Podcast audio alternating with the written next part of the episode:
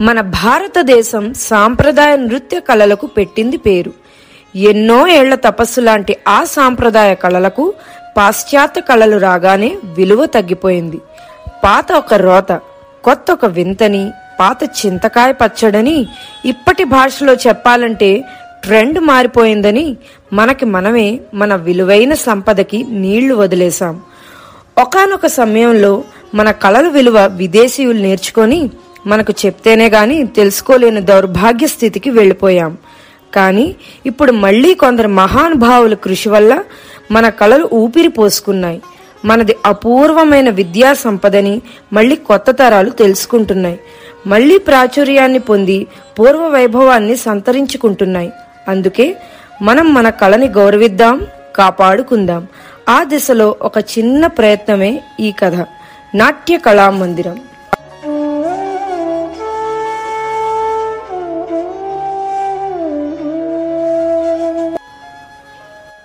అందమైన ప్రాంగణం ప్రశాంతమైన వాతావరణం ఎంతో శ్రద్ధతో పద్ధతిగా తీర్చిదిద్దినట్టు పెంచిన మొక్కలు.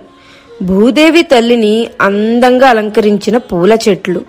ప్రాంగణమంతా పచ్చటి తివాచిలా పరుచుకున్న చక్కటి లాన్ లాన్ మధ్యలోంచి వెళ్ళడానికి అనువుగా నడకదారి. పసిపాపను ఎంతో శ్రమ కూర్చి తయారు చేశాక మురిసిపోయే కన్న తల్లిలా విశ్వనాథ్ గారు పరవశంగా ఆ ప్రాంతాన్నంతా కలయ తిరుగుతూ చూసుకుంటున్నారు. అది ఆయన స్థాపించిన నాట్య కళా మందిరం. ఆయనకి ఆయుపట్టు. ఆయన కష్టార్జితంతో కొనుక్కున్న అరెకరం స్థలంలో ఎంతో అందంగా నిర్మించుకున్న ఈ నాట్య మందిరం అంటే ఆయనకి ప్రాణం. ఇక ఈ కథలో ఉన్న విశ్వనాథ్ గారి గురించి తెలుసుకుందామా?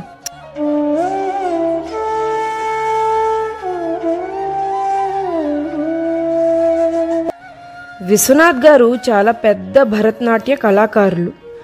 చిన్నప్పటి నుంచి నాట్యం మీద మక్కువతో భరతనాట్యం నేర్చుకున్నారు.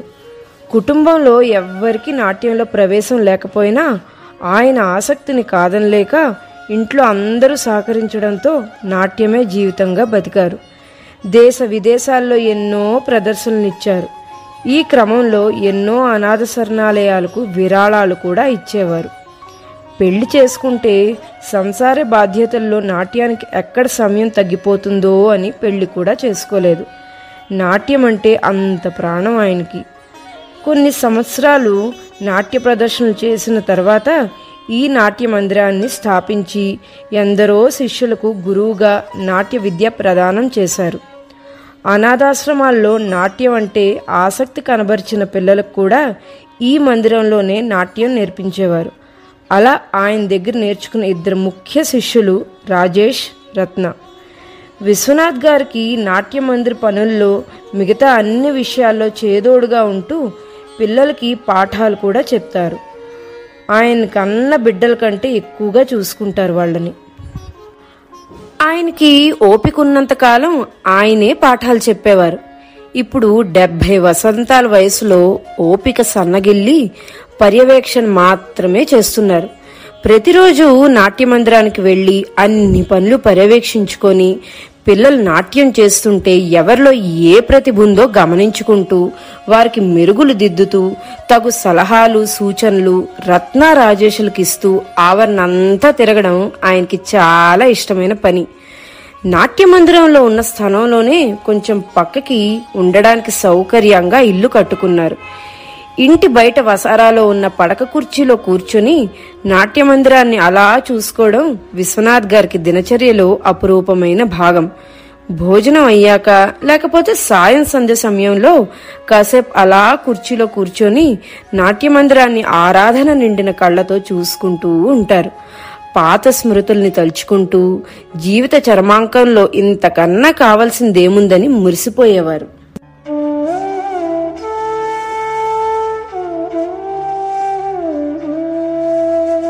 తన తదనంతరం నాట్యకళా మందిరం రాజేష్ రత్న ఇద్దరి పేరు మీద విల్లు రాయించి పెట్టారు విశ్వనాథ్ గారు. వాళ్ళిద్దరూ నాట్యకళా గౌరవానికి భంగం కలగకుండా బాధ్యతలను నిర్వహిస్తారని ఆయన నమ్మకం. దానికి అనుగుణంగానే ఆ నమ్మకాన్ని నిలబెడుతూ నడుచుకునేవారు రాజేష్ రత్న. చిన్నప్పటి నుంచి ఆయన దగ్గర చేరిక వలన నాన్నగారు అని సంబోధించేవారు కూడా. రాజేష్కి ఎలాగైనా నాట్య కళా మందిరానికి కమర్షియల్గా గుర్తింపు తీసుకురావాలని చాలా కోరికుండేది. దానివల్ల సంస్థ అభివృద్ధి చెందడమే కాకుండా తాము చేసే సేవా కార్యక్రమాలు కావాల్సిన నిధులు కూడా దొరుకుతాయని అతని ప్రగాఢ నమ్మకం ఇంకా ఆశ కూడా. విశ్వనాథ్ గారు మాత్రం కళ మీద నిజమైన శ్రద్ధ ఉన్నవారినే చేర్చుకునేవారు. అప్పుడే సాంప్రదాయ కళా విలువలు తగ్గకుండా నిలబడుతుందని ఆయన ప్రగాఢ నమ్మకం. ఇప్పటి వరకు ఆయన సంపాదించిన ఆస్తుల నుంచే సేవా కార్యక్రమాలు చేసేవారు. ఎవరైనా స్వచ్ఛందంగా విరాళం ఇస్తే తీసుకునేవారే కానీ ఎవరిని అడిగేవారు కాదు. కళ అంటే ప్రాణం. అసలే పాశ్చాత్య పోకడలతో భారతీయ సాంప్రదాయ నృత్యాలు కనుమరుగవుతున్నాయి. అందుకే ఆయన కృషి ఎప్పుడు కళను కాపాడుకోవడానికి చేశారే కానీ కమర్షియల్గా ఎటువంటి ప్రయత్నాలు చేయలేదు. ఒకరోజు విశ్వనాథ్ గారు నాట్య మందిరంలో ఉండగా రాజేష్ వచ్చి నాన్నగారు నాన్నగారు మరి ఆహా ఛానల్ వాళ్ళు డ్యాన్స్ రియాలిటీ షో చేస్తున్నారు. అందులో మన సంస్థ పిల్లల్ని కూడా తీసుకువెళ్ళాలని అనుకుంటున్నాను అని చెప్పాడు. ఇటువంటి కార్యక్రమాల మీద పెద్దగా మంచి అభిప్రాయం లేనందున విశ్వనాథ్ గారు వద్దు అని వారించారు.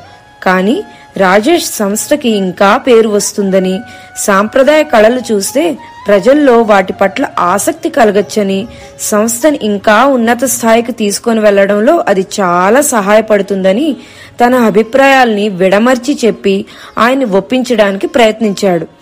విశ్వనాథ్ గారు నాకు ఆలోచించడానికి కొంచెం సమయం ఇవ్వు కన్నా అంటూ అక్కడి నుంచి ఇంటికి వచ్చి ఆయనకి ఇష్టమైన కుర్చీలో కూర్చొని ఆలోచనలో పడ్డారు. ఎంత ఆలోచించినా ఎందుకో ఆయన మనసు అంగీకరించలేదు. కానీ రాజేష్ అభిప్రాయాన్ని కూడా పూర్తిగా తప్పు అనడానికి లేదు. సరే ప్రయత్నం చేస్తానంటున్న వాడిని ఆపడం ఎందుకు? ఏమో ఇందులో ఏ మంచి దాగుందో అని రాజేష్ను పిలిచి తన అంగీకారాన్ని తెలిపారు. మారుతున్న కాలంలో కళల పట్ల ఆసక్తి పెరుగుతుందనే ఆశ ఒక్కటే విశ్వనాథ్ గారు సరే అనడానికి కారణమైంది. రాజేష్ చాలా ఉత్సాహంగా తన దగ్గర ఉన్న మంచి టీంని తీసుకుని వెళ్ళాడు కార్యక్రమానికి. ఇదేదో కొత్తగా ఉంది అని పాశ్చాత్య నృత్యాల మధ్య ఒక క్లాసికల్ పెడితే కార్యక్రమానికి టీఆర్పీ రేటింగ్స్ బాగా వస్తాయని ఛానల్ వాళ్ళు రాజేష్ టీంని సెలెక్ట్ చేశారు. ఆనందంగా ఈ కబురు విశ్వనాథ్ గారికి చెప్పి గెలవాలని ఆశీర్వాదం తీసుకున్నాడు. విశ్వనాథ్ గారు ఒకటే చెప్పారు ఎట్టి పరిస్థితుల్లోనూ నృత్యాన్ని అగౌరవపరచునని మాటివ్వు అని. రాజేష్ ఆయనకి భరోసా ఇచ్చి కార్యక్రమం కోసం నృత్యాలు తయారు చేయడంలో బిజీ అయ్యాడు. కార్యక్రమం నిర్వాహకులు పాల్గొనే వాళ్ళందరికీ వసతి ఏర్పాటు చేయడంతో తన టీంతో రాజేష్ అక్కడే ఉంటున్నాడు.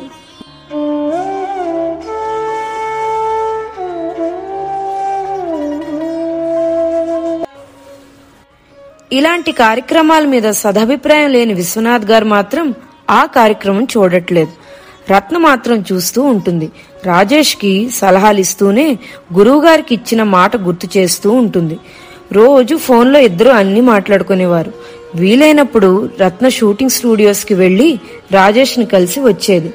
ఒకటి రెండు ఎపిసోడ్స్ క్లాసికల్ పాటలకే నృత్యం చేశాక ఛానల్ వాళ్ళు రాజేష్కి సినిమా పాటకి క్లాసికల్ డాన్స్ చేయమని చెప్పారు. అలా కుదరదని చెప్దామనుకున్నా మళ్ళీ సంస్థని ఉన్నత స్థానానికి తీసుకువెళ్ళాలంటే పబ్లిసిటీ ఈ ఛానల్ ద్వారా వస్తుంది కదా. అయినా చేసేది సాంప్రదాయ నృత్యమే అయినప్పుడు సినిమా పాట అయితే ఏంటిలే? నాట్యానికి సంబంధించిన పాటలే కదా. సినిమాల్లో కూడా నాట్యానికి సంబంధించిన పాటలు ఉంటాయి కదా అని తనను తను సర్దు చెప్పుకొని సరే అన్నాడు. అలా ఒకటి రెండు ఎపిసోడ్స్ గడిచిపోయాయి. ఆ తర్వాత ఛానల్ వాళ్ళు ఇలా క్లాసికల్ డాన్స్ పాటలే కాదు సినిమాల్లో ఇంకా వేరే పాటలు కూడా ఉన్నాయి. వాటికి క్లాసికల్ డ్యాన్స్ చేస్తే ప్రజలు అదొక కొత్త వింతగా చూస్తారు. అందుకని ఈసారి అలా చేయాల్సిందే అని ఖరాఖండిగా చెప్పారు. రాజేష్లో అంతర్మథనం మొదలైంది. తండ్రి లాంటి గురువుగారికి ఇచ్చిన మాట గుర్తు వచ్చింది. ఛానల్ వాళ్ళు చెప్పినట్టు చేస్తే ఖచ్చితంగా భరతనాట్యాన్ని అవమానించడమే అవుతుంది. ఇప్పుడు ఎలా చెయ్యాలా వద్దా? అని ఆలోచనలతో సతమతమై ఇంత దూరం కార్యక్రమాల్లో ముందుకు వచ్చాక ఇప్పుడు వెనక్కి తగ్గడం సబబు కాదేమో అనిపించింది. ఎటూ నిర్ణయించుకోలేని పరిస్థితుల్లో అన్యమనస్కంగానే పాట తయారు చేస్తున్నాడు పిల్లలతో. రత్నకి తన మనసులో బాధ అంతా షూటింగ్ రోజు ఫోన్లో చెప్పాడు. రాజేష్ తప్పు చేస్తున్నాడని గ్రహించిన రత్న గురువుగారు చెప్తేనే రాజేష్కి అర్థమవుతుంది అని వెంటనే విశ్వనాథ్ గారిని కలిసి విషయం అంతా చెప్పింది. వెంటనే విశ్వనాథ్ గారు రత్న ఇద్దరు షూటింగ్ జరిగే స్టూడియోకి వెళ్ళారు అప్పుడే రాజేష్ వాళ్ళు స్టేజ్ మీదకి వెళ్తున్నారు. వెంటనే ఆగమని విశ్వనాథ్ గారు ముందు రాజేష్ని పిలిచి ఇచ్చిన మాట నిలబెట్టుకోలేకపోయావురా నువ్వు అని అన్నారు. అంతే. రాజేష్లో అప్పటి వరకు నడుస్తున్న అంతర్మథనం కన్నీళ్ళ రూపంలో తన్నుకు వచ్చింది. నన్ను క్షమించండి నాన్నగారు. సంస్థకి మంచి చెయ్యాలనే తాపత్రయంలో పవిత్రమైన నాట్యాన్ని కించపరుస్తున్నానని మనసులో బాధపడుతున్నా బయటకి ఏమీ చేయలేక అసక్తుడునయ్యాను. మొదట్లో మీరు వారించినప్పుడే నేను విని ఉంటే ఇంత దూరం వచ్చేదే కాదు. మీకు మనస్తాపం కలిగింది కదా? అది నా వల్లే కలిగింది కదా అంటూ ఆయన కాళ్ళ మీద పడిపోయాడు. విశ్వనాథ్ గారు రాజేష్ని దగ్గర తీసుకొని ఓదార్చి తప్పు తెలుసుకున్నావుగా? ఇక పద. ఇక్కడ ఒక్క క్షణం కూడా ఉండడం నాకు ఇష్టం లేదు అని పిల్లల్ని తీసుకొని అందరూ అక్కడి నుంచి కదిలారు. ఛానల్ వాళ్ళకి ఇక కంటిన్యూ చేయట్లేదని రాజేష్ చెప్పేశాడు. వాళ్ళు మాత్రం జరిగిందంతా రికార్డ్ చేసి గురువు శిష్యులు కలయక అని వీడియోని వారికి కావలసినట్టుగా ఎడిటింగ్ చేసుకొని గురువుగారు కోసం ప్రోగ్రాంనే వదిలేసిన శిష్యుడు అని టైటిల్ పెట్టి ప్రోగ్రాంకి టీఆర్పీలు పెంచుకున్నారు.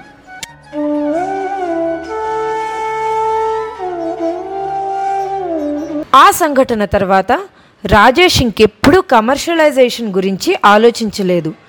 పవిత్రమైన భారతీయ సాంప్రదాయ నృత్యాన్ని కాపాడడమే లక్ష్యంగా నృత్య కళామందిర నిర్వహణ సాగిస్తున్నాడు రత్న సహకారంతో తాను ఎంతో మమకారంతో కట్టుకున్న మందిరం సరైన చేతుల్లోనే పెట్టాననే తృప్తితో విశ్వనాథ్ గారు ఆనందంగా ఉన్నారు. ఒకరోజు సాయంకాలం సంధ్య వెలుగులో ఇంటి వసారాలో వేసిన పడకుర్చీలో కూర్చొని మోముపై చిరునవ్వుతో నాట్య కళామందిరాన్ని చూస్తూ కళ్ళు మూసుకొని వెనక్కి వాలారు. ఆయనలో చలనం ఆగిపోయింది.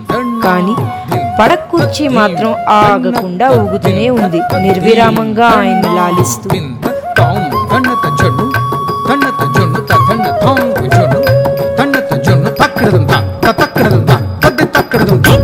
సో ఫ్రెండ్స్ విన్నారు కదండి? కళకి అంకితమైన విశ్వనాథ్ గారి జీవిత కథ. మరి మనం కూడా మన సాంప్రదాయ కళను ప్రోత్సహిద్దాం.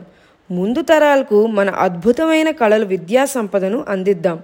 భారతీయులుగా పుట్టినందుకు మన దేశ గౌరవాన్ని కాపాడుకుందాం. అందరికీ నమస్కారం.